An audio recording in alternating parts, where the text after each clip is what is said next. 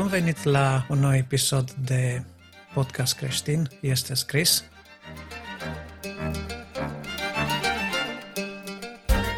După cum uh, bine știți sloganul nostru, este scris, este un podcast de carte și conduită creștină.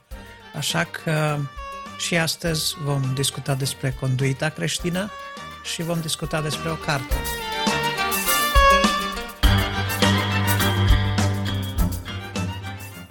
Am plăcerea din nou uh, și în acest episod să am un invitat, iar uh, invitatul meu de astăzi este Costel Părnău de la Timișoara și o să îi las uh, în câteva momente oportunitatea să se prezinte, să spună câteva lucruri despre el. Însă, până atunci, vreau să introduc oarecum um, subiectul sau topicul pe care vom discuta astăzi. Vom discuta o scriptură din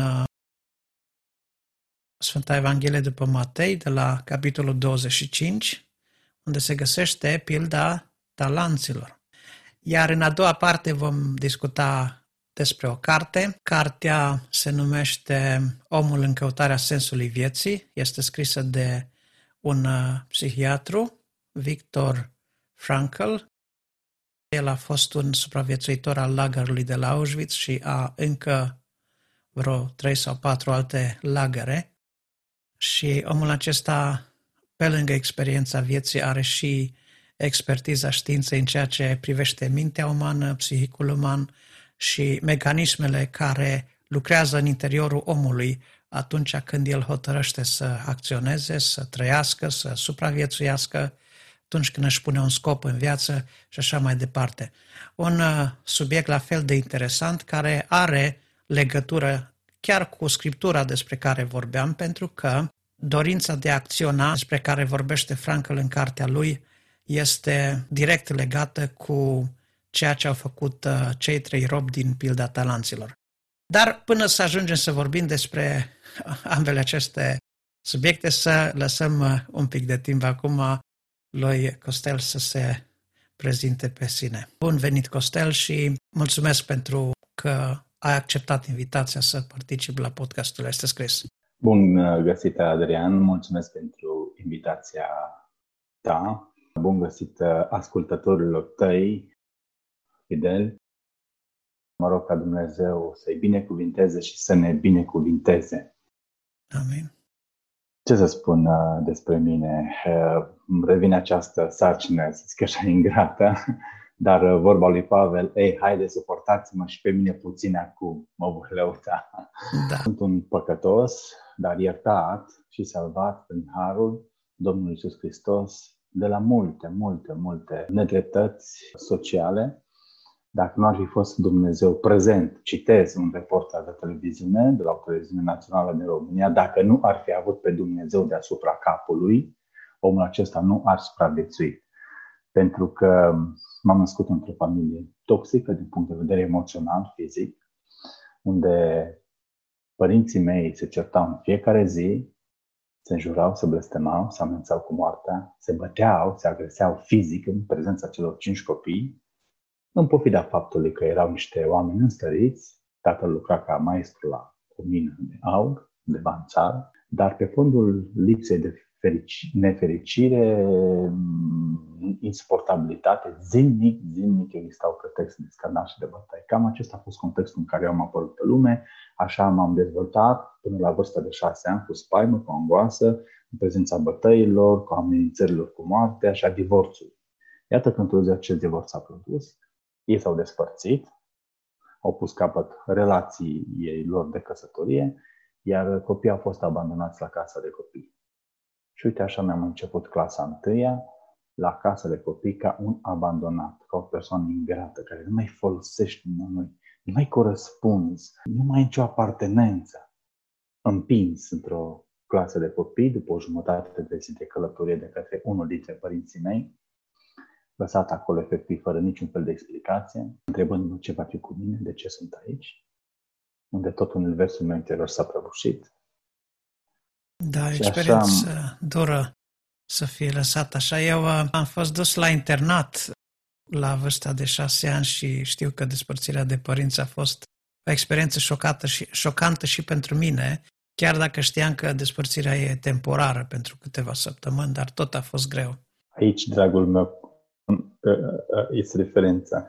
Știi este. că e temporară, dar când te ia și te duce fără nicio explicație, da, și te simți abandonat, nu altceva. mai vine în vizită. Bun, am înțeles, dar am trăit în zilnic văzând disputele între ei. Da, vină și mă vizitează, spune-mi un cuvânt da. bun, spune că eu n-am nicio contribuție. În sfârșit, acest sentiment al vinovăției copleșește copilul. Copilul da. nu are apărare, nici psihică, nici fizică. De da. aceea sunt părinții ca un suport pentru până ajung la maturitate. Și nu știam, am fost eu de vină, am greșit, ce aș putea să fac să impact N-am fost copil cu minte, în sfârșit. Dar aici, la casa da. de copii, suferința s-a prelungit. Aici bătăi, abuzuri, pe lângă cele fizice și emoționale de acasă, s-au prelungit.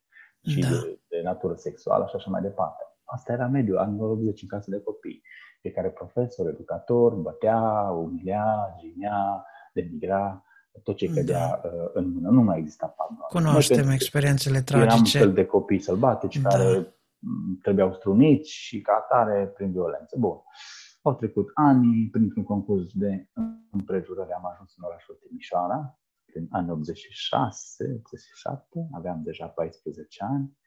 Bucuros că am scăpat de acolo, am zis că o să ajung la libertate, mă voi bucura de libertate. Dar iată-mă, după o noapte de călătorie în Timișoara, coborând din tren, libertatea m-a înspăimântat. Nu știam ce să fac cu ea nu știam cum să o gestionez, dacă până atunci am stat într-un mediu îngrădit, închis, supravegheat de copii, profesori, educatori, aveam impresia că tot orașul se prăbușește peste mine. V-am înscris la generala să fac clasele a șaptea și a opta. Nu pricepeam absolut nimic din ceea ce mi se preda. Am rămas cu un semn alfabetism funcțional pe care trebuie să-l înfrunt. Deficiențe în exprimare, copiii râdeau, complexe, inferiorități, plângeam și aș fi vrut să mă întorc înapoi la casa de copii, dar nu se mai putea. Așa mi-am trăit ani până la Revoluție. Până atunci am stat prin aproape 20 de case părăsite. Neavând flotant, neavând buletin de oraș, nu puteam să primesc o locuință, nu puteam să mă bucur de o butelie, de o cartele de pâine și ce mă oferea regimul de atunci. Da. Și atunci știam pe unde sunt tufe de fructe, copaci și cu ceva fructe să-mi stâmpă foamea. Știu că lumina o procuram uh, din cimitir, smulgând lumânările pe morminte, în casa o abandonată, unde mă aceam pentru o lună, două, trei, cel mult trei luni. Apoi mă descoperea, mă arunca afară în stradă, casa da. se demola, se construia bloc și tot așa, următoare, următoare locație. Și așa am trăit cu spaimă, cu angoasă de viitor, ce va fi cu mine, uh, cum va fi viitorul și în văltoarea, în centrifuga asta a evenimentelor nefericite care se succedau etapă după etapă peste viața mea, l-am găsit totuși pe Dumnezeu, am găsit Sfânta Scriptură și am frecventat adunările lui Dumnezeu. Nu dacă mi este permis să spun denominațiunea. Da, sigur că da, nicio Biserica problemă. Pentecostală din, din Timișoara. De fapt, bisericile. Biserici, da. da.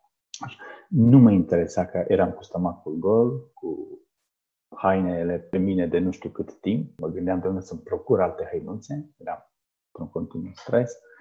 Și acolo, acele adunări, pe la frații rom, pe la biserici mai uh, pompoase, mă simțeam bine, simțeam în interiorul sufletului, care încă nu era afectat, doar partea exterioară, fizică, era afectată, supusă, da, și înfometată. Cum am descoperit pe Dumnezeu? Ce trăiam în timpul acelor predici mi este greu să descriu. Simțeam prezența lui Dumnezeu, simțeam cum Dumnezeu îmi vorbește și cum mă cheamă la El. Și niciodată, până la Revoluție, ei, deși plecam din biserică și mergeam în casa părăsită, în, cam, în, în acea casă, nu luam decât o cămăruță. Nu. Așa așteptam ca mâine să fiu aruncat în stradă. Nu odată, eu știu, plecam la lucru sau mă atașam prin diverse meseriași, cam cu ziua la construcții. Și întorcându-mă acasă, nu mai era casa pe picioare, pur și simplu erau ruine, totul era demolat. Buldoze, excavatoare.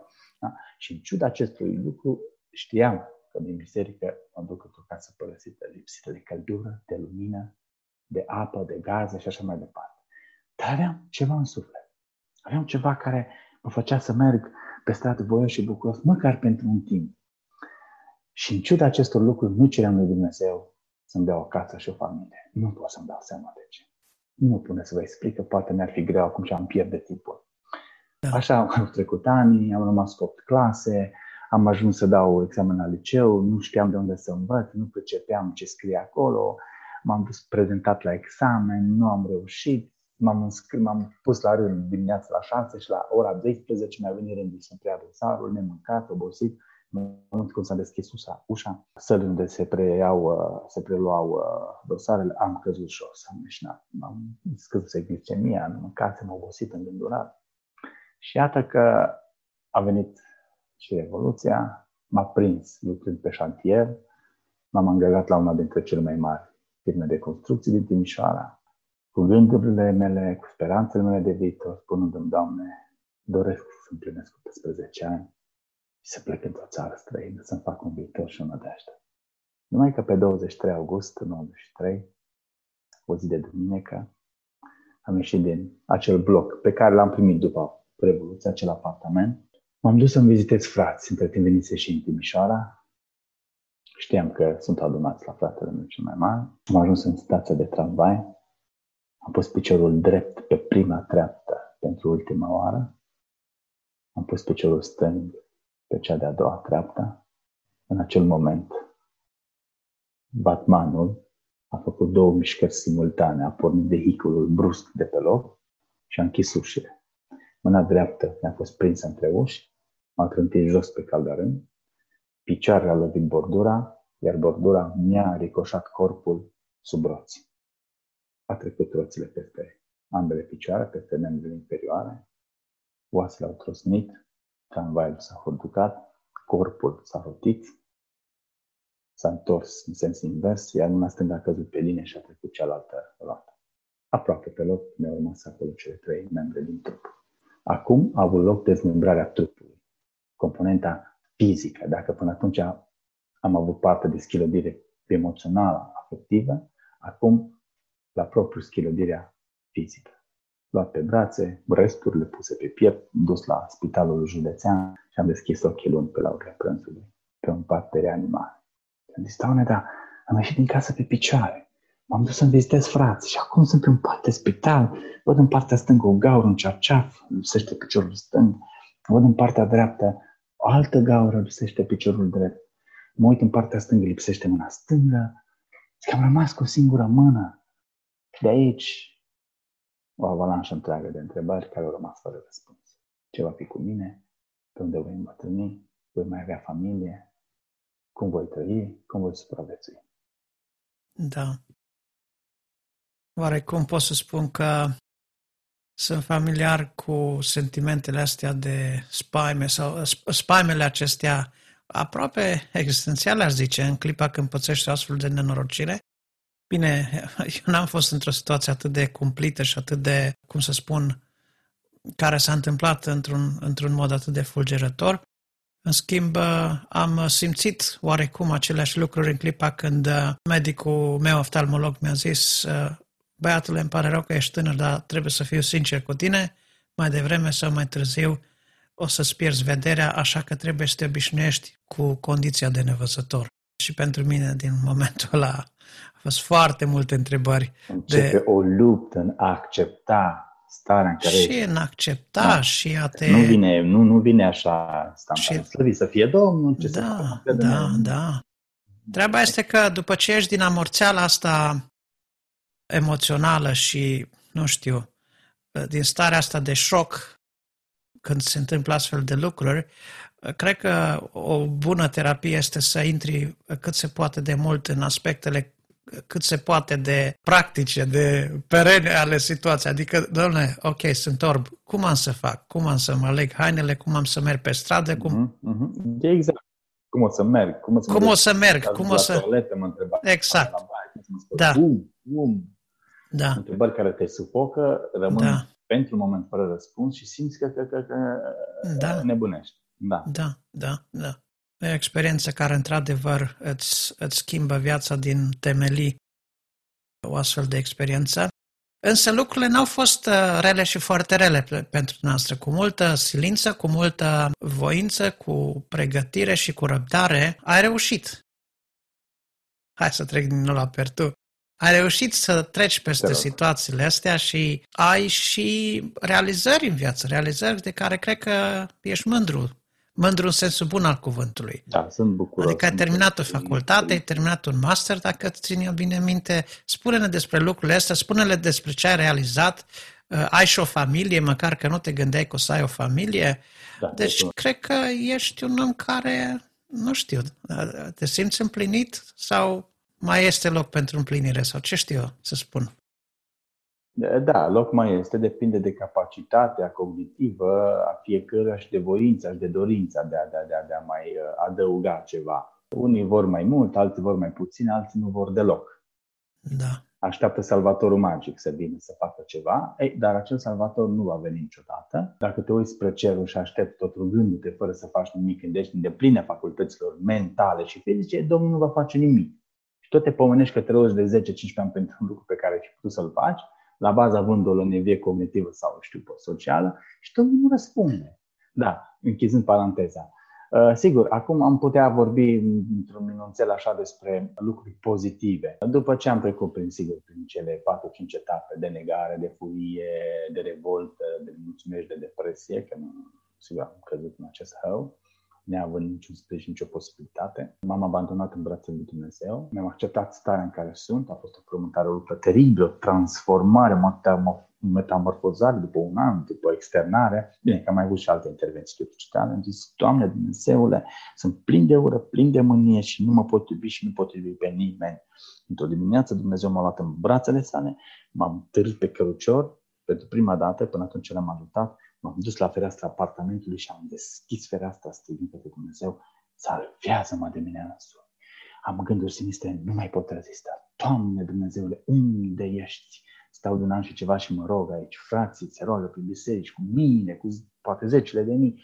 Nu se întâmplă nimic. Eu simt că nebunesc și că vreau să mor. Și în clipa aceea Dumnezeu a spus, un singur lucru trebuie să faci, deschideți inima, iartă și iubește. Doamne, dar sunt îndreptățit să-i țin în captivitate pe cei care mi-au făcut rău și pe cel care mi-a fost atent conducând acel tramvai. Și în clipa aceea Dumnezeu mi-a lansat o întrebare în mintea mea care m-a luat pe nepregătite, spunându-mi, crezi că acel conducător de tramvai a vrut să treacă intenționat cu tramvai peste tine? Și în clipa aceea am fost obligat să spun, nu, Doamne, dacă eu sunt pregătit să-ți iert o datorie de 10.000 de talanți, tu nu poți ierta 100 de lei? Și Doamne, da. Și în momentul acela am înțeles că a ierta este o alegere. A iubi este o alegere. Nu aștept până mâine, aștept să simt ceva, este un sentiment. Și până nu simt, nu voi face lucrul acesta. Și pe loc a avut loc eliberarea. Am acceptat, da. m-am iertat, mi-am iertat călăii de la casă de copii, familia, trecutul și pe acel conducător de tramvai. Instantaneu, au durat acolo în zorii acelei dimineți câteva zeci de minute, dar mi s-a părut o veșnicie. S-a produs eliberarea, împăcarea cu mine însumi prin Harul lui Dumnezeu și de aici am pornit drumul insidios spre, și anevoios spre realizările despre care eh, tocmai ai amintit. Am început să mișc bucata aceasta de carne, trupul acesta înjumătățit care mi-a mai rămas, tărându-mă pe jos, trăgând cu dinții de tot ceea ce aveam ca să ajung până la baie. Și iată că anii au trecut, am ajuns în anul 95, am întâlnit-o pe actuala mea soție, pe Cristina, pe când eram încă pe cărucior, i-a spus unei întregi lumi nu și mi-a spus da, că toată lumea, familia, prietenii îi sugerau, sfătuiau să nu-l ia, să lasă șchiopul în pace, să lasă pe cel fără o mână și două picioare în pace, nu va avea niciun viitor. I-a spus da, mie și celorlalți nu. După câteva luni am beneficiat de alte picioare de împrumut, picioare moarte, laminate de fibre de stică, cu carbon și cu mecanisme și cu genunchi și așa mai departe, să pot umbla și cu, cu botă după mine am fost mire, am avut mireasă, anii au trecut, m-am implicat deja activ în viață, să încep primul pas, să-mi construiesc, o, o, să-mi proiectez un proiect de viață. Cum să arate viața peste un an, peste doi, peste trei, peste da, patru? Da. Primul pas. N-avem Planificare. Am planificat, da, pe termen scurt, mediu și lung. Bineînțeles că i-am lăsat și locul lui Dumnezeu acolo. Doamne, ăsta este planul meu. Și acum te duci la bancă, te duci la unde cu un proiect, ăsta mic proiect, sau nevoie de finanțare. nu? Alcătuirea planurilor ține de om, dar împlinirea lor ține de Domnul, nu? Da, da, adică, da, te duci cu la Dumnezeu, Doamne, am făcut, asta m-a dus mintea, tu mai faci, da, mai spune, da. bine. Da, și vă spune, bine rău bun și credincios. Da. Dacă îți spui, Doamne, știi, mi-a fost frică de tine, n-am avut o mână, două picioare, ce să fac? Na, dacă așa a fost situația, părinții m-au abandonat. Ai fost aspru cu mine, Doamne, mi-ai luat... Da, da, mulțumesc pentru completare, exact. Da, știi, și cum era? Așa, și Dumnezeu nu va spune. Da, ai dreptate, vezi, m-am gândit la asta. Planeta asta e complicată, mi-a dat bătăi de cap. Nu va spune. Și Viclean și Leneș.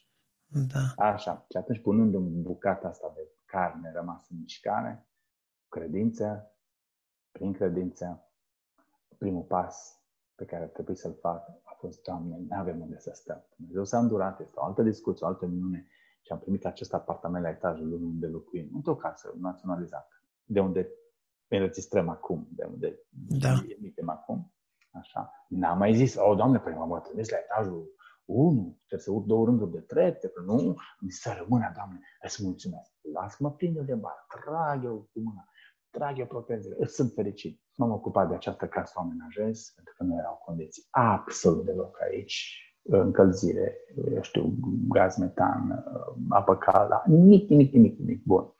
Au trecut ani, S-a născut primul nostru băiețel, David, care are acum 20 de ani. La 30 de ani m-am dus, mulțumesc, m-am dus la Liceul Teologic Pentecostal din Timișoara și m-am înscris la liceu.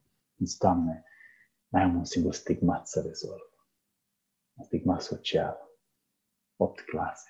N-am loc pe nicăieri. Dar până să ajung la liceu 2007, 2000, 2006-2009, am făcut școala de arte populare la NAI, am învățat să cânt la NAI să pot binecuvânta pe Dumnezeu. Revenind, m-am înscris la liceu, am terminat cei 5 ani de liceu. Mi-a fost extrem de rușine când doamna dirigintă spunea clasa nouă în clasă. Mă așezam în bancă și spuneam, eu de mâine nu mai vin. 5 ani, ce rușine! Când o să treacă? Ei, acum sunt mândru, am 5 ani de liceu. Am un an în plus. Da?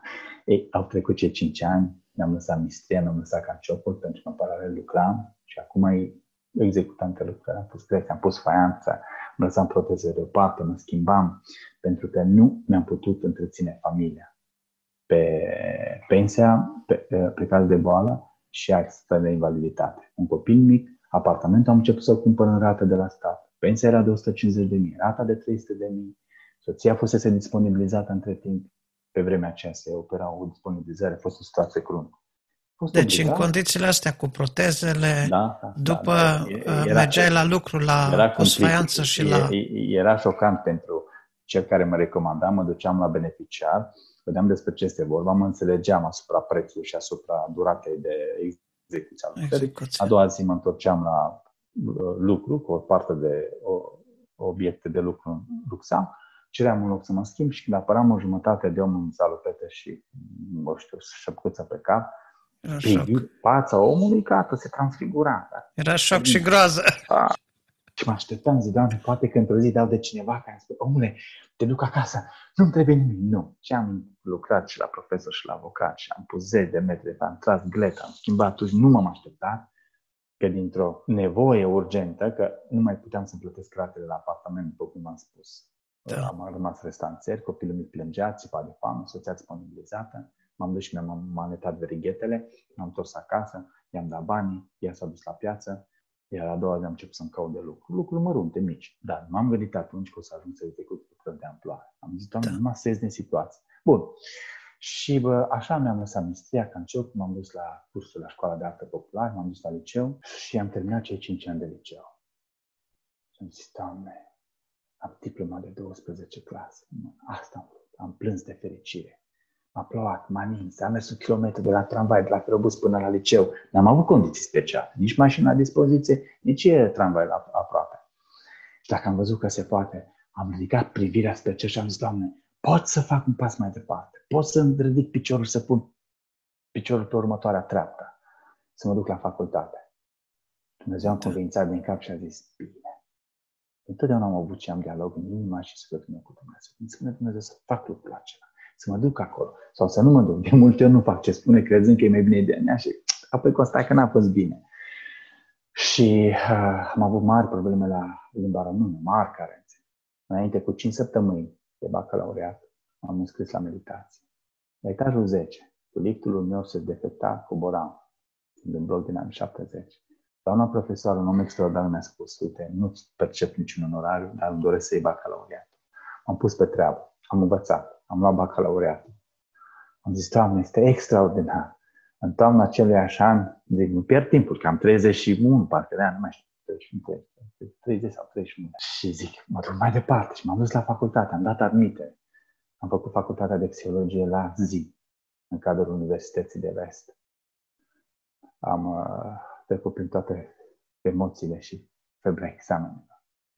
Apoi uh, am urmat uh, masterul la zi în sociologie. Am luat atestatul de liberă practică ca psiholog clinician. Acum sunt în formare în TCC, terapie cognitiv-comportamentală, anul 2. În decembrie îmi dau examenul, la anul îmi dau uh, certificarea să devin psihoterapeut. Pentru că dacă termină facultate fără un master și fără formă, faci doar niște teste. Nu poți să spui că ești psiholog, terapeut. Psiholog, dar nu terapeut, clinician și așa mai departe. Sigur, cu investiții enorme. Am avut operații pe genunchi altă dată, am avut alte probleme de sănătate, am alergat pe cărucior, fără cărucior, cu proteze, pe vânt, pe ploaie, m-am dus la cursuri. Pentru că am stat mult pe genunchi, am făcut bursit, am lucrat pe genunchi pe suprafață dură. Și uite așa, primind în urmă, mulțumesc Bunului Dumnezeu pentru voință, pentru resursele da. pe care mi le-a pus la dispoziție să... Cred că o bună lecție de viață din toată uh, treaba asta este faptul că atunci când uh, ni se întâmplă în viață lucruri extreme, cred că Dumnezeu ne aduce la punctul când trebuie să învățăm că putem mai mult decât am crezut vreodată că putem. Minunat, așa este. Punctul zero al existenței umane în lume îl asociez cu ceea ce i s-a întâmplat lui Ilie în pustie. Nici partea fizică, nici spirituală, nimic nu-l mai ajuta. El dorea să moară. Când un om își dorește să moară, nu se mai percepe într-o stare bună, nu mai are respect. Da. Sfârșit. Da. Și atunci Dumnezeu intervine cu voce caldă și blândă. Ilie, hai să vorbim, stai să mănânci, stai să te odihnești. Și Ilie încă furios și frustrat, vrea să se justifice. Dumnezeu să face cum nu-l aude. În Ilie, acum ești pregătit, echipat, odihnit, mâncat, te întorci înapoi pe drumul care ai venit. La, da. Acolo a fost punctul zero al lui Marele Ilie. Da, numai la aia de fapt a fost prăbușirea lui. După exact, un mare da, succes da. a fost Atunci o mare Dumnezeu prăbușire. Spune o iei de la capă, dar împreună. Da, da, da. da. Cred că, într-adevăr, cei care reușesc până la urmă să nu se dea bătuți și găsesc în ei puterea de la Dumnezeu să o ia de la capăt din nou și din nou, sunt cei care au, uh, cred că, adevăratul succes în viață. Și mă refer la succes nu neapărat la o formă de asta uh, măsurabilă în ceea ce înțelege toată lumea prin succes, adică o grămadă de bani, popularitate, cât casa și așa mai departe. Mă refer la felul cum te percepi tu ca individ, adică că ai reușit, că ai trecut da. peste, că ai biruit. Minunat. Și îmi place, îmi place, cum zice Domnul Iisus, îndrăzniți, căci eu am biruit lumea. Evanghelia după Ioan, da, da. în lume de avea necazat, îndrăzniți. Îndrăzniți. Ai adică curaj. trebuie să ai un curaj, să, să, să pășești în gol dacă vrei să crezi că pășind înainte, chiar dacă ți se pare că pășești în gol, de fapt ești pe brațele Domnului și El te ajută să De fapt, tu ieși să de pe marginea bazinului din, din exteriorul credinței și faci un pas în credință. Tu nu crezi că crezi, tu chiar crezi dacă da. faci pasul acesta în gol, da. dar de fapt acolo e da. Hristos. Da, e dar pasul de cele mai credință, multe ori, da. mi se pare așa bizar și ciudat și ne pomenim în acea ilustrație a acelui șofer de camion care, mă rog, urca printr-un serpentin, la un moment dat, sau mașina patina și a dat seama că se răstoară în prăpastie, a sărit, mașina s-a prins de o creangă și camionul se vedea acolo minuscul în fundul prăpastiei. Și a strigat disperat, ajutor, ajutor, să fie cineva să mă ajute. Și la un moment dat audă voce, și sunt aici, dă drumul și te prind. Dar cine ești? Eu sunt Iisus, da? Da, dă drumul și te prind. La un moment dat omul se zice, altcineva nu mai este pe aici. Și vrem neapărat să simțim palpabil, până numai atât da, da, da, da. Și atunci, eu cred că când spunem altcineva nu mai este, noi credem că credem. În moment când ți-ai dat un gol, tu chiar crezi. Da. Ești în mijlocul credinței. Da, da. Da, nu e ușor să o iei de la capăt și... Nu e ușor să te oblige Dumnezeu sau contextul pe să te dintre... gol. Da. Nu-i recomanda. Mai bine, cum spune înțeleptul, omul să învețe din greșelile altuia. Nu e neapărat nevoie să te arzi tu să înveți. Da, Dar dacă da, trebuie, da. pentru mântuire, salvare și îndreptare, Dumnezeu acceptă și lucrul acesta. Da. Dar deși nu este intenția și dorința lui Dumnezeu. Nu, Pentru că în asta e Ezechiel clar. Dumnezeu declară, pe viața mea, zice Domnul, dacă eu doresc răul și moartea, Nu doresc moarte atunci cum păcătosului, îl da. scoatem pe Dumnezeu un călău, un sadic? El a vrut să te trântească de pe tramvai. el a vrut să- Știam că ești un stăpân aspru. Nu, dragii mei ascultători, ascultați ce vă spun în numele Domnului Iisus Hristos, că am citit, am primit mustrări de felul acesta pe când eram în cărucior, în spital, după intervenții chirurgicale, întors acasă, mă mai vizitau frații, mă condamnau, cu zi, dar și eu le spuneam că, dar n-am făcut nimic, oameni buni, nu m-am putut bucura de viață până acum. Asta mi-a fost copilăria, adolescența, plină de necazuri, de tristeză, de suferință, de rușine, de jenă socială. Nu, nu, nu, ai tu ceva ascuns.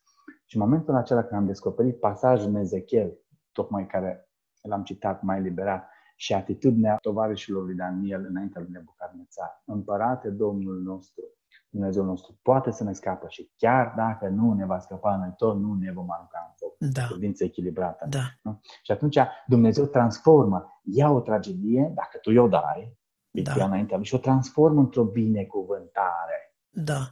Eu am avut un alt moto eh, din Habacuc, unde zice că chiar dacă nu vor mai fi mei pe câmp și nu mă- vor mai Boi fi în staul. da. Așa.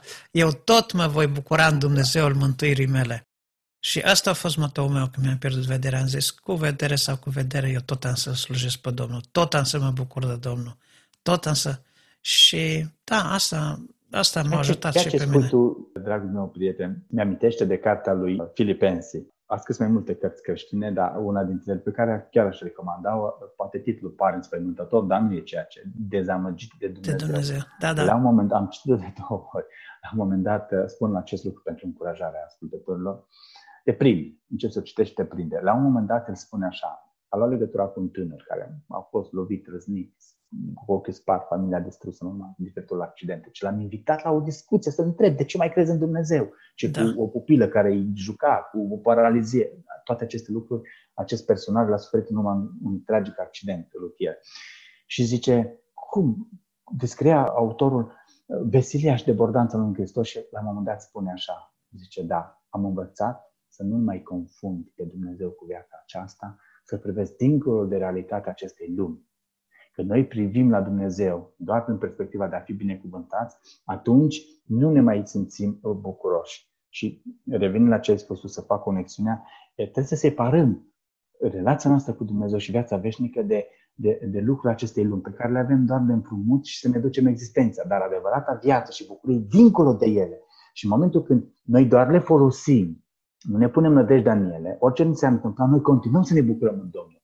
Dar da. dacă ne-am pus nădejdea și ne-am lipit de orice lucru pe care noi l-am achiziționat, că acel lucru dispare sau se deteriorează, devenim triști. Deci zicem că a picat cerul pe noi. Pe cum Aici zicea este. Pavel, dacă ne-am pus nădejdea în Dumnezeu numai pentru Numai- lumea aceasta, sunt cei mai Suntem nenorociți. nenorociți. Da. Și îmi place și e, e, atitudinea lui Ioan, prietenul Domnului Iisus Hristos. Ioan care l-a botezat pe Mântuitorul lumii cu lanțurile la mâini, el nu era îngrijorat, Doamne, dar am fost prietenul tău, nu faci nimic, fă o minune, salvează-mă acum. Da, Ce a venit rândul, întoarce în favoarea. Când citesc acolo, nu pot de lacrime. Ioan era preocupat de altceva. Exact ce spuneam, nu mai confundă pe Dumnezeu, citând pe Lilianță. Și uh, Ioan spune, o fi el sau așteptăm pe altul. Era Da. preocupat de împărăția lui Dumnezeu, de Mântuitor, de Da. lanțurile care îl strângeau. Știa că Irod nu glumește. Nu, a trecut dincolo. Așa s-a întâmplat și cu apostolii, cu ucenicii Domnului Iisus Hristos. La început erau marcați, frământați de, de b- b- slujbele acestei lumi. Cine va fi ministru, cine va conduce, cine e cel mai mare. Da. Până și după înviere, în camera de sus, când Duhul lui Dumnezeu l-a când stăpânire, am înțeles. Și Petru la un moment dat, ce diferență prin Harul lui Dumnezeu, slăvit să fie numele Său, zice, dormea liniștit între lanțuri. Acum Petru a făcut distinția. da, e o Lumea nouă asta- dimensiune. E o Da, nouă dimensiune aici la trebuie să care ajungem. Da. te aduce Duhul când uh, trăiești cu Dumnezeu. Și dacă mai vrei o completare, că vine să pustesc în mintea mea versetele și spune Pavel, își făcea un calcul, dar oricum îi dădea cu plus. Cum îi spune, a muri e, e un câștig, a trăi e și mai bine pentru, pentru voi, Hristos, da, pentru Hristos. Deci oricum ar fi, îți dă cu plus.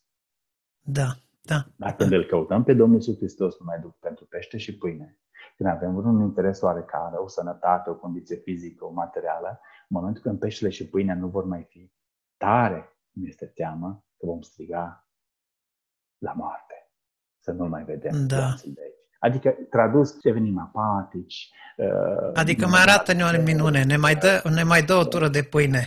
Da, azi nu mă duc că n-am chef la biserică, azi nu mă duc că nu mă simt bine, azi nu mă duc că nu știu ce. Mm, tradus în da. conform cu, da. cu contextul zilelor noastre. Hai să vedem cu, uh, cu pilda talanților acum puțin. Într-un fel, uh, putem să asociem această pildă dată de Domnul Isus cu și cu ceea ce s-a întâmplat în viața ta și cu ceea ce s-a întâmplat în viața mea. Adică, până la urma urmei, toată istoria asta cu pilda talanților este o istorie despre acțiune, despre ceea ce ți s-a încredințat și cum acționezi cu ceea ce ți s-a încredințat.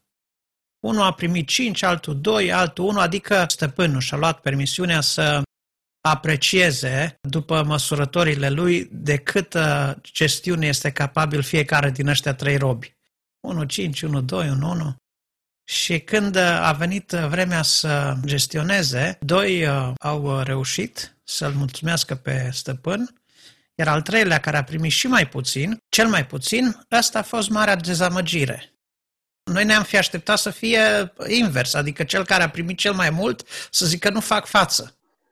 Dar, din da, potrivă, da. cel care a primit cel mai puțin, ăla a dat-o în bară. Este uh, pentru mine uimitor să găsesc în Sfânta Scriptură, o, când Sfânta Scriptură se ocupă cu viața veșnică, cu partea spirituală, auzi o pildă talanților, bani, investiții, da, spune atunci împărcitez.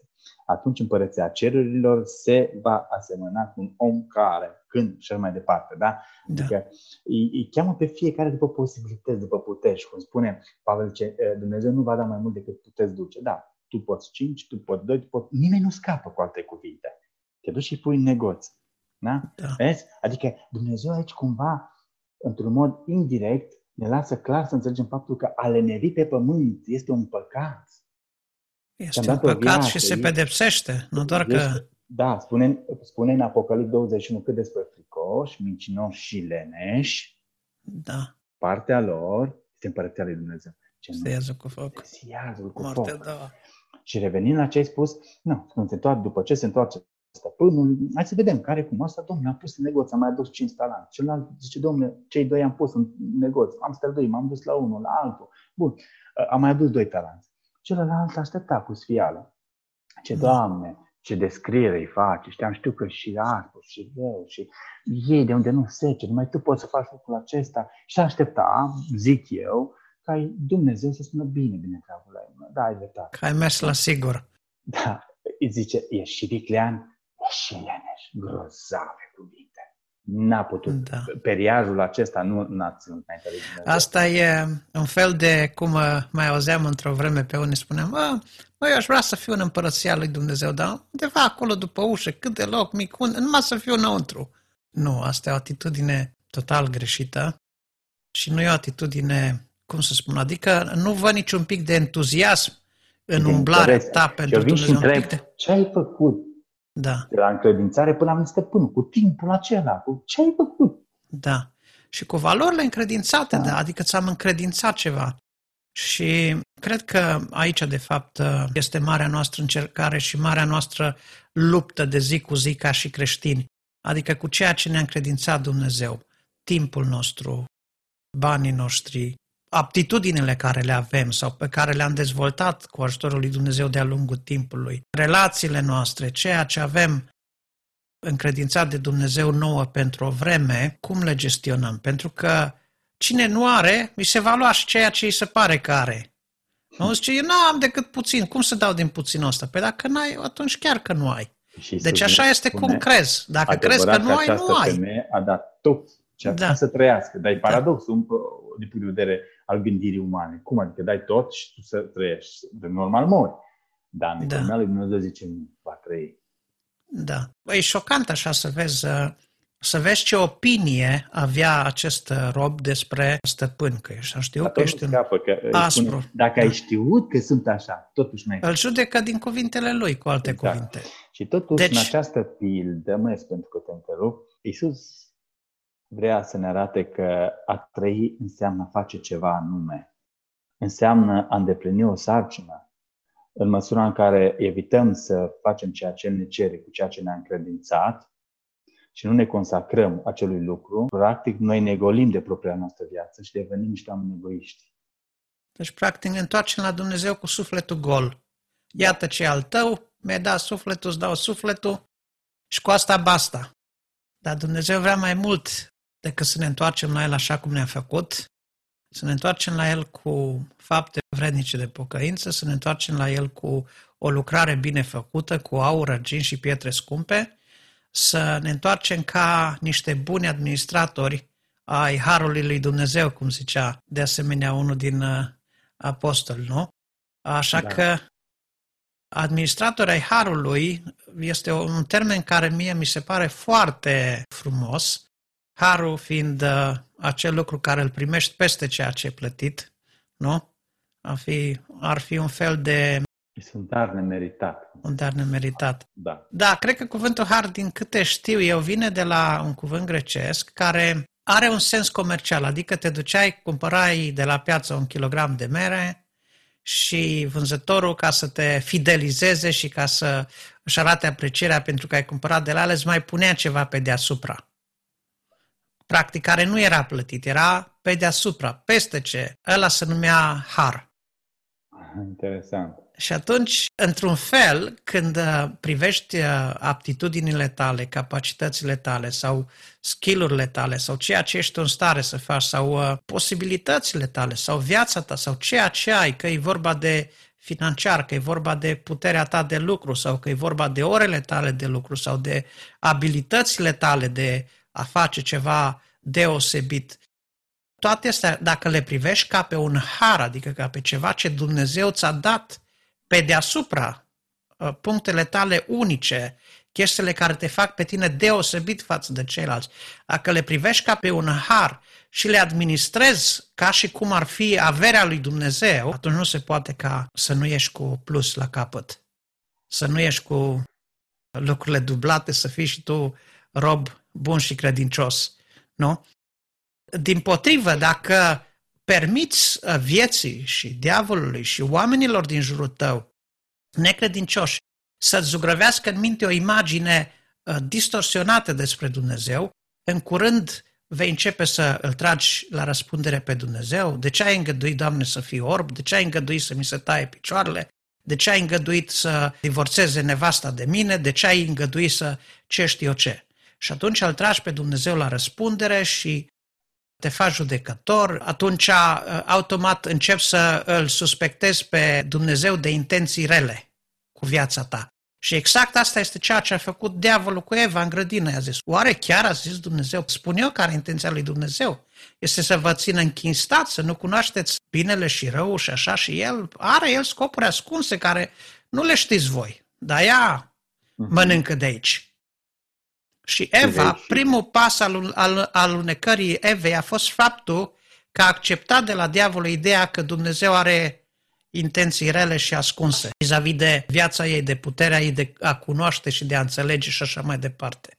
Și a văzut că era de dorit, și a văzut că era de poftit și asta este. Și cred că o imagine deformată despre Dumnezeu și în legătură cu ceea ce este Dumnezeu pentru mine și în viața mea este lucru de căpătâi care ruinează și schimbă și deformează toată viața creștină. Adică dacă nu ai o imagine corectă despre Dumnezeu, totul de acolo înainte îi privi ca printr-un geam murdar. Și nu numai dacă spune că noi oameni, în funcție de imaginea pe care ne formăm despre cineva, despre ceva, așa ne vom raporta. Da. Iar absolut. celălalt nu știe de ce. Da. În momentul când îți schimbi percepția, imaginea spre celălalt, se schimbă și atitudinea. Absolut. Așa este și, cu, și în relația cu Dumnezeu. Dacă cineva ți-o prezintă distorsionat sau într-un mod forțat, așa vei crede că este Dumnezeu. Deși Dumnezeu ne îndeamnă, gustați și vedeți ce bun, ce este bun Domnul. Este Domnul. Dacă da. nu-ți va plăcea, ai libertatea să renunți. Dar gust.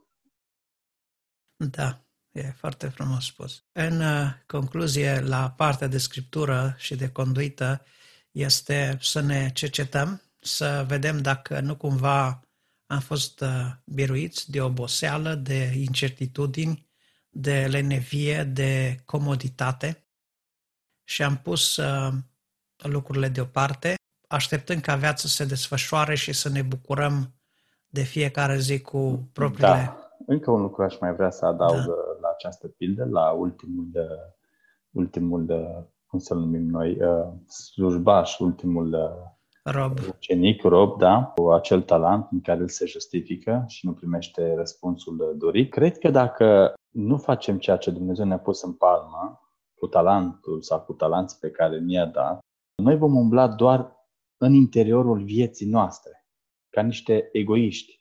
Noi nu vom avansa, nu vom progresa spiritual.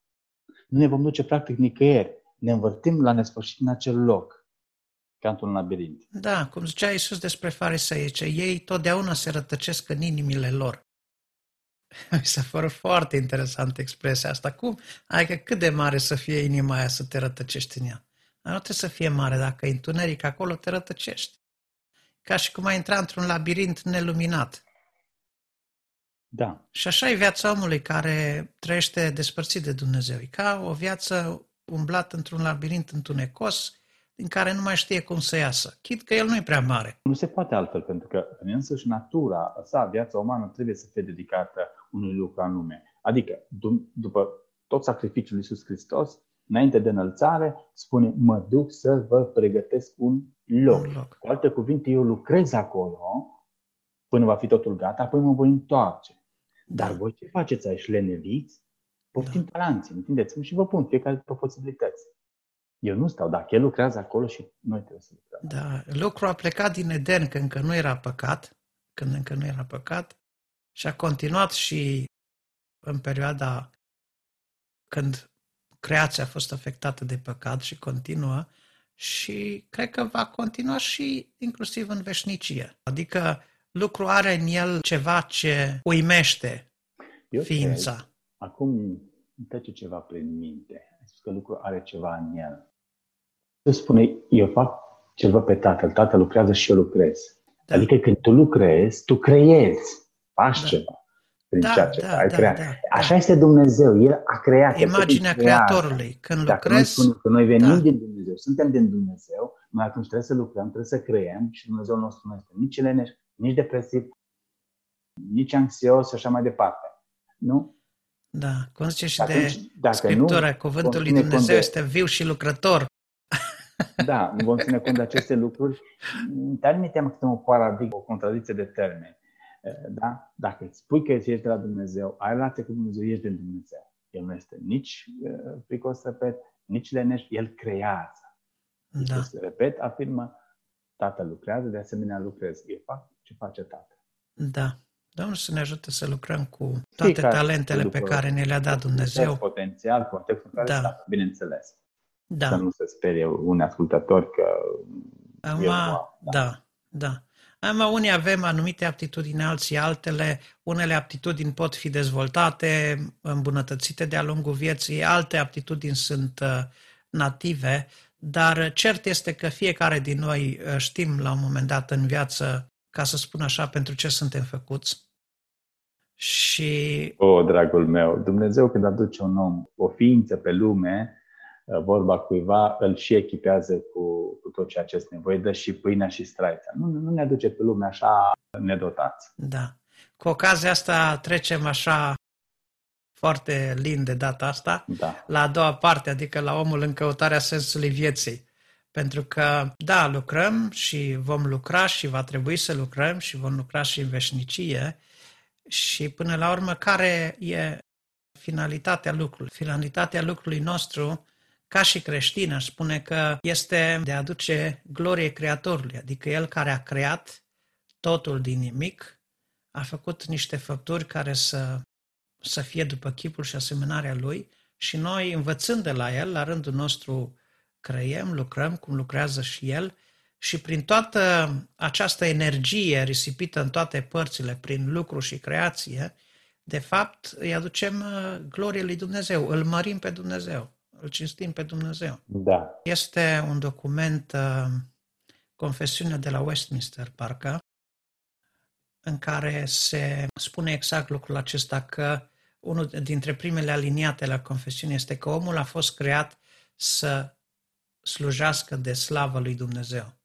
Și dacă nu pierdem din, uh, din atenție lucrul acesta, cred că ăla este punctul terminus de la care trebuie să ne desenăm viața înapoi, dacă vrei. Este targetul nostru final, este acela de a-L glorifica pe Dumnezeu, de a-i aduce slavă lui Dumnezeu ca Dumnezeu și ca Cel care ne-a creat, ne-a făcut asemenea Lui. Numai lucrul ăsta pare foarte teoretic, pare așa o chestie idealistă, pare că nu are nimic din pragmatismul cu care noi suntem obișnuiți în viața cu zi, de zi cu zi, însă dacă iei fiecare lucru în parte din ceea ce ți se întâmplă într-o zi de dimineață până seara și îl tratezi având ca destinație, ca și scop final al glorifica pe Dumnezeu, mărturisesc că o să vezi o mare schimbare în viața ta.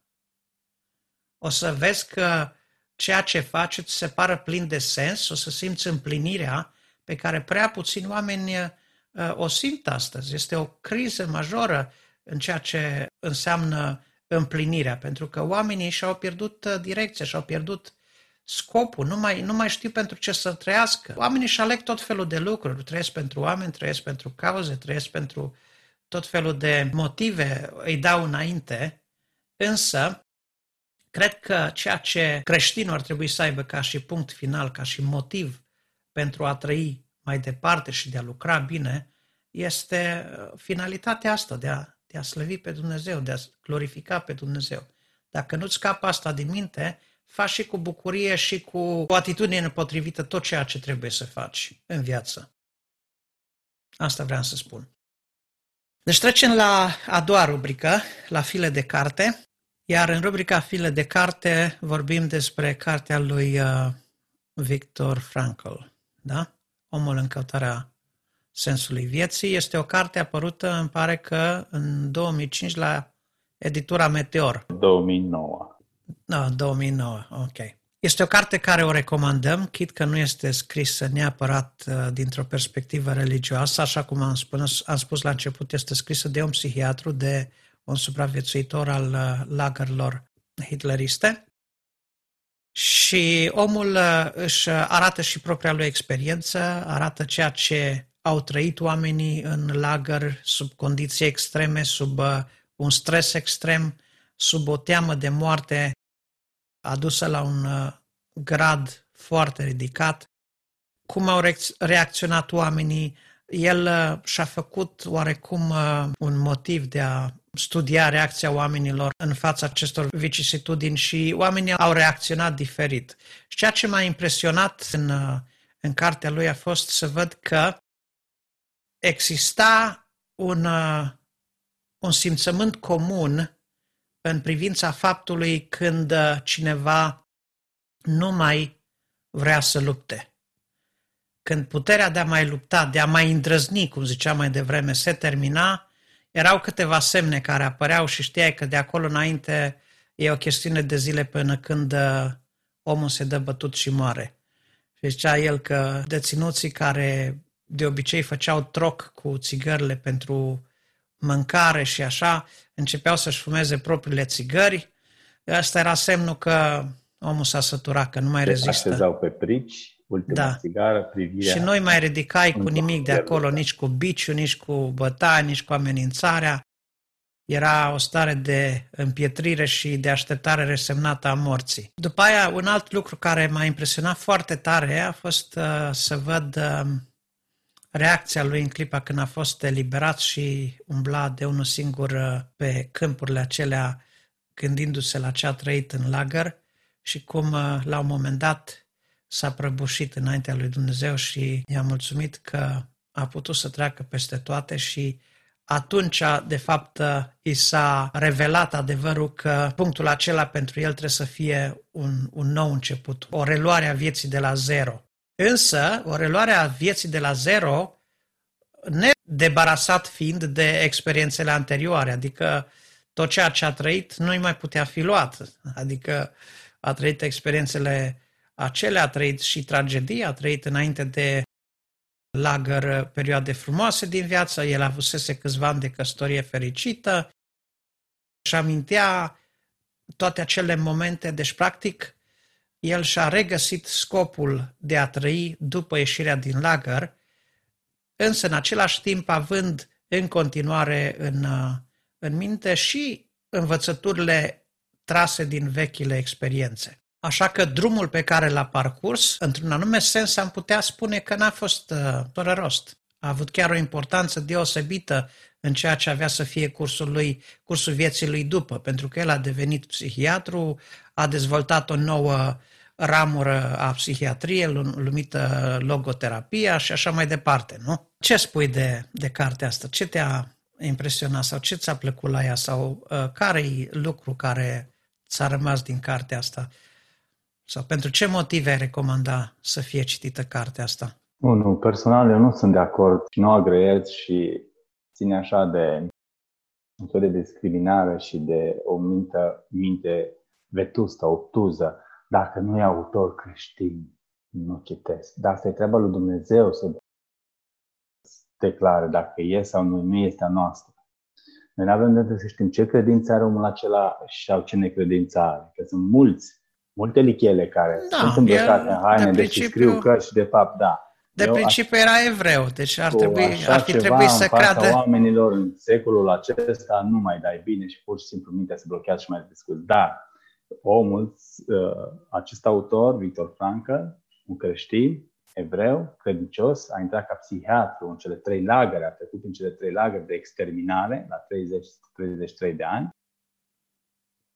și a găsit și sensul și menirea acolo ca slujitor în slujba celorlalți care a tratat, care a vindecat. Plus de asta a și consiliat câțiva uh, comandanți uh, uh, germani pe care a ajutat să vadă uh, adevărata dimensiunea vieții.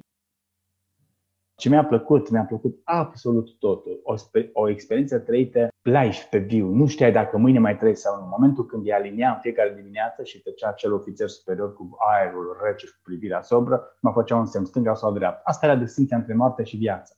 Ce trebuia să faci? Să te gândești noaptea ca a doua zi să rămâi în viață. Și el spune în uh, cartea sa la un moment dat, am văzut omul în toată condiția sa umană până la canibalism, în ultimele etape da, ale da, lagărului, da, da. s-a ajuns să s-au îngrozit și ofițerii germani, pentru că, mă rog, trupele aliate se apropiau de lagăre, hrana nu se mai putea aduce, nu se mai putea aproviziona, liniile de aprovizionare erau tăiate. La un moment dat el spune, concluzia mea este că alegi să rămâi om indiferent în ce condiție te afli. Nu vii cu scuze că n-am avut ce să mănânc, că știi că exact da. ca și uh, robul uh, cu acel talent. Alegi să rămâi om sau nu. Da. Iată că a cerut asistență divină, a invocat prezența lui Dumnezeu și l-a ajutat să treacă uh, prin aceste da. trei lagăre de exterminare. Pentru că, până la urmă, viața da. umană acolo nu mai conta. Cât erai actul de muncă, conta. Cât nu, pur și simplu, da. exterminarea. A crezut, a fost a, uh, și în timpul uh, lagărului și după aceea a conferențiat a motivat, a ridicat, a zis, oameni, cartea nu mai știu la câta ediție, sunt milioane de, de, de, de cărți tipărite și nu este foarte riguroasă, merită citit, are 174 de pagini, de la prima până la ultima pagină te prinde.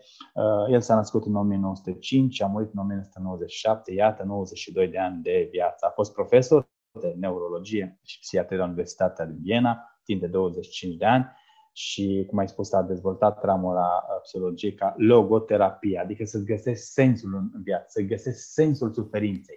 Dacă ai găsit un sens al suferinței, ai putut depăși suferința. Pentru că vin și spun că a suferi nu înseamnă a face față dificultăților, ci și puterea, dacă vreți, din harul lui Dumnezeu, să o transformi în glorie, în succes, în biruință. Pentru că am observat, sunt trei categorii de oameni, foarte pe scurt. Una, care nu fac față suferinței, nu depun niciun efort, renunță, se bazează, da. cum ar fi, spre exemplu, Ahab, da? A primit solie, a spus că dă și aurul și nevestele și copiii, nu s-a rugat lui Dumnezeu, nu s-a alarmat, a cedat. O altă categorie care fac față suferinței sau suferințelor, dar se opresc acolo. De exemplu, poporul lui Dumnezeu a fost scos din Egipt cu mână tare și cu braț întins, a traversat acea pustie, acel da. ținut, cu probleme, cu suferințe, au ajuns la porțile da. Cananului și efectiv au rămas acolo nu mai transformat în glorie. Da. În nefericire, a treia categorie care fac parte mai puțini oameni, deși toți ar trebui să, să, să, să, să acceadă spre acolo, care iau inițiativă, fac față suferințe și apoi o transformă în glorie. Exemplul suprem, Isus Hristos. a făcut față suferinței, morții și a transformat-o în biruință pentru mine, Da. pentru tine, pentru întreg neamul omenesc. Pavel, Da. Petru și alții. Și noi trebuie să ne transformăm suferința, nu mai să o răbdăm, să o depășim cu bine, în glorie, în succes, în suferință, exact cum a făcut autorul acestei cărți. Da, Cartea ta a da. avut un impact, viața ta a avut un impact, repet, care a, a direcționat, a motivat și a schimbat milioane de, de vieți. Un, uh, un alt lucru care mi-a plăcut foarte tare în cartea asta, am menționat, el spunea la un moment dat că în fața suferinței, totuși, oricât ar părea de tare că nu mai există nimic de făcut și nu mai este uh, nimic de ales, totuși rămâne o ultimă alegere de făcut și alegerea aia este felul cum alegi să abordezi Da, vorbește aici de atitudine. Atitudine, Tot, da. Totul îți poate fi luat, dar Da. atitudinea de Nu-ți poate fi nu se luată. poate la nimeni. Alegi. Da. Da. Da. A, Este Da. în mintea ta, este în sufletul tău. Tu Da. alegi. Da, da. Să-ți alegi atitudinea în orice context te afli. Și dacă ar fi să-l citesc pe celălalt autor creștin, ala- acela chiar că este creștin-creștin, uh, Filipense? Uh, Nu, cel Nu. care a scris cartea uh, Atitudinea Învingătorului, mare și conferențează mult în lume. Scapă spune așa că legat de alegere, de uh, atitudine, este mai ușor, dacă vrem să ne fie bine, să ne schimbăm atitudinea în funcție de situație, de context, decât să schimbăm contextul în funcție de stările noastre, de mofturile Da, da. cei care da. vor proceda așa, adică schimbă atitudinea în funcție de contextul în care se află, vor reuși, iar ceilalți, Da. din păcate, Este firesc ca anumite situații și împrejurări să genereze anumite stări în noi. Adică Uite, nimeni și nu Iisus a este, dat în da, Ghețeman. nimeni nu este fericit când îi moare cineva drag, e Nu, firesc nu, să, să trăiești uh, tristețe și asta așa. Însă, dacă lași ca tristețea de acolo înainte să-ți conducă viața, atunci e o problemă. Viața ta se oprește acolo, viața ta este blocată, viața ta nu se mai dezvoltă de acolo, de la punctul ăla înainte. Dacă rămâi blocat în, în tristețe, Da, tristețea pentru că aceea. tristețea este generată de o suferință, dar dacă nu Da. înțelegem sensul suferinței, apare acest blocaj despre care vorbești. În momentul când am înțeles ce rol are sau ar putea avea acea suferință în viața mea, ă, acel blocaj se dă deoparte. Nu ne întrebăm de ce s-a întâmplat, dar cu ce am greșit, dar de ce, de ce, de ce. Practic, se blochează nimic. Și avem nevoie de cineva care, uite, Da. cum a fost Victor Frankl, să ne ajute Da. să, să înțelegem sensul suferinței. Da, pe mine m-a ajutat foarte mult o altă carte. Uite că am pomenit o grămadă de cărți astăzi. E o carte scrisă de un pastor american, Roland, și nu mai știu cum. Cărții spune Când cerul tace. Da, Când cerul tace. da, da.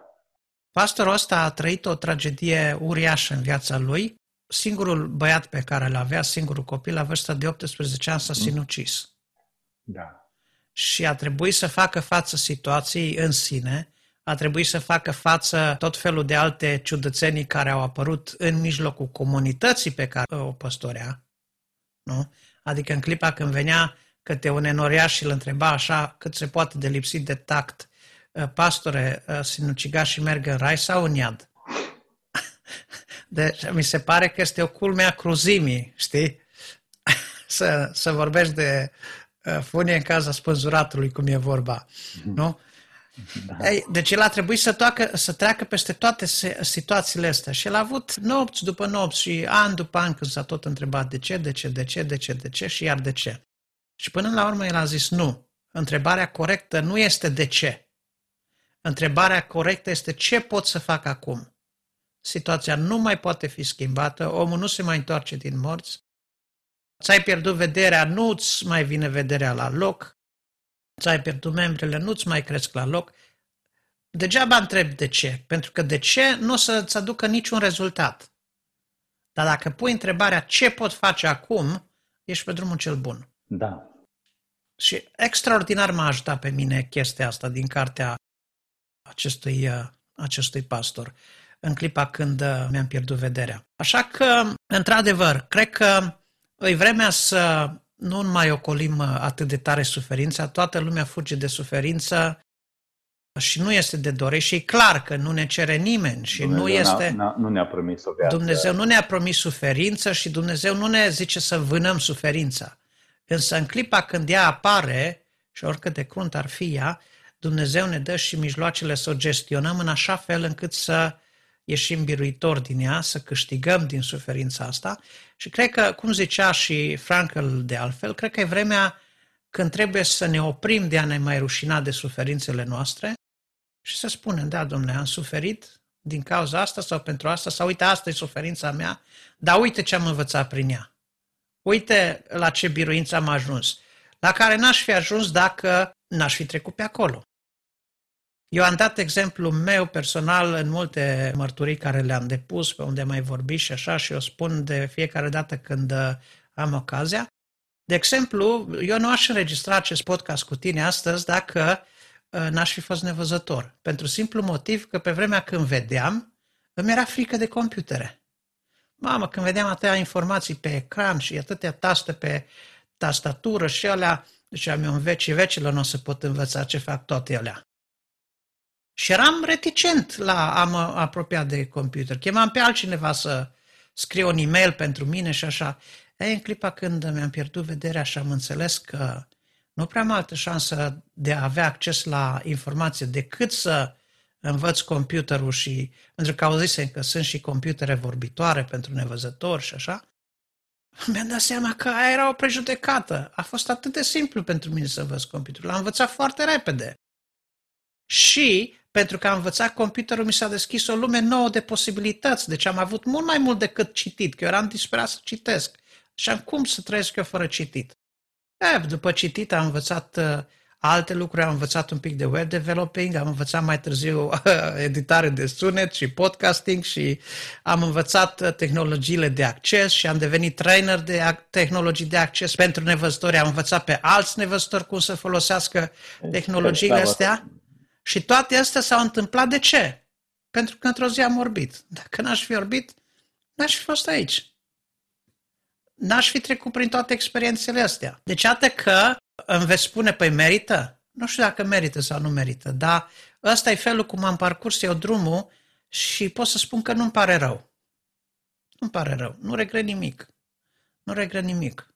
Îi mulțumesc lui Dumnezeu pentru fiecare zi. Și înainte de a fi pierdut vederea și după ce mi-am pierdut vederea, și cred că Dumnezeu ne dă biruință după biruință fiecare zi, atâta vreme cât trăim cu El, nu? Așa că... Este.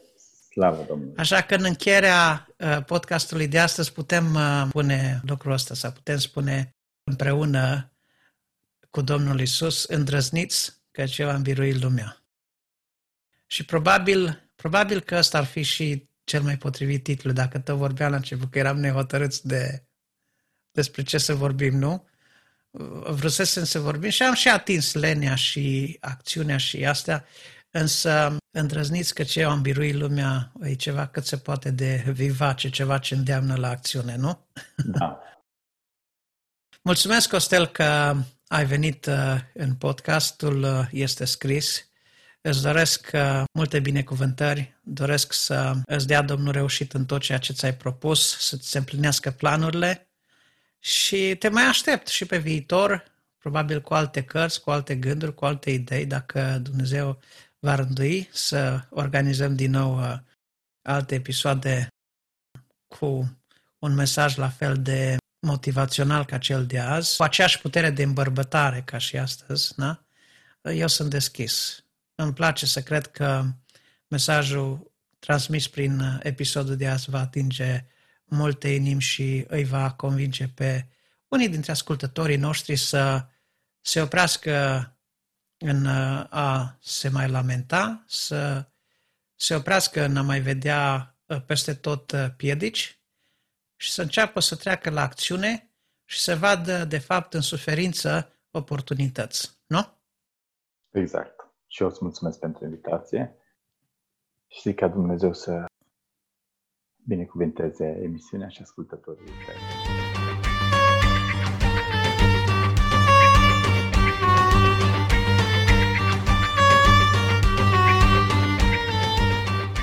Dacă v-a plăcut ceea ce ați ascultat în podcastul Este Scris, rugămintea mea este să dați vorba mai departe.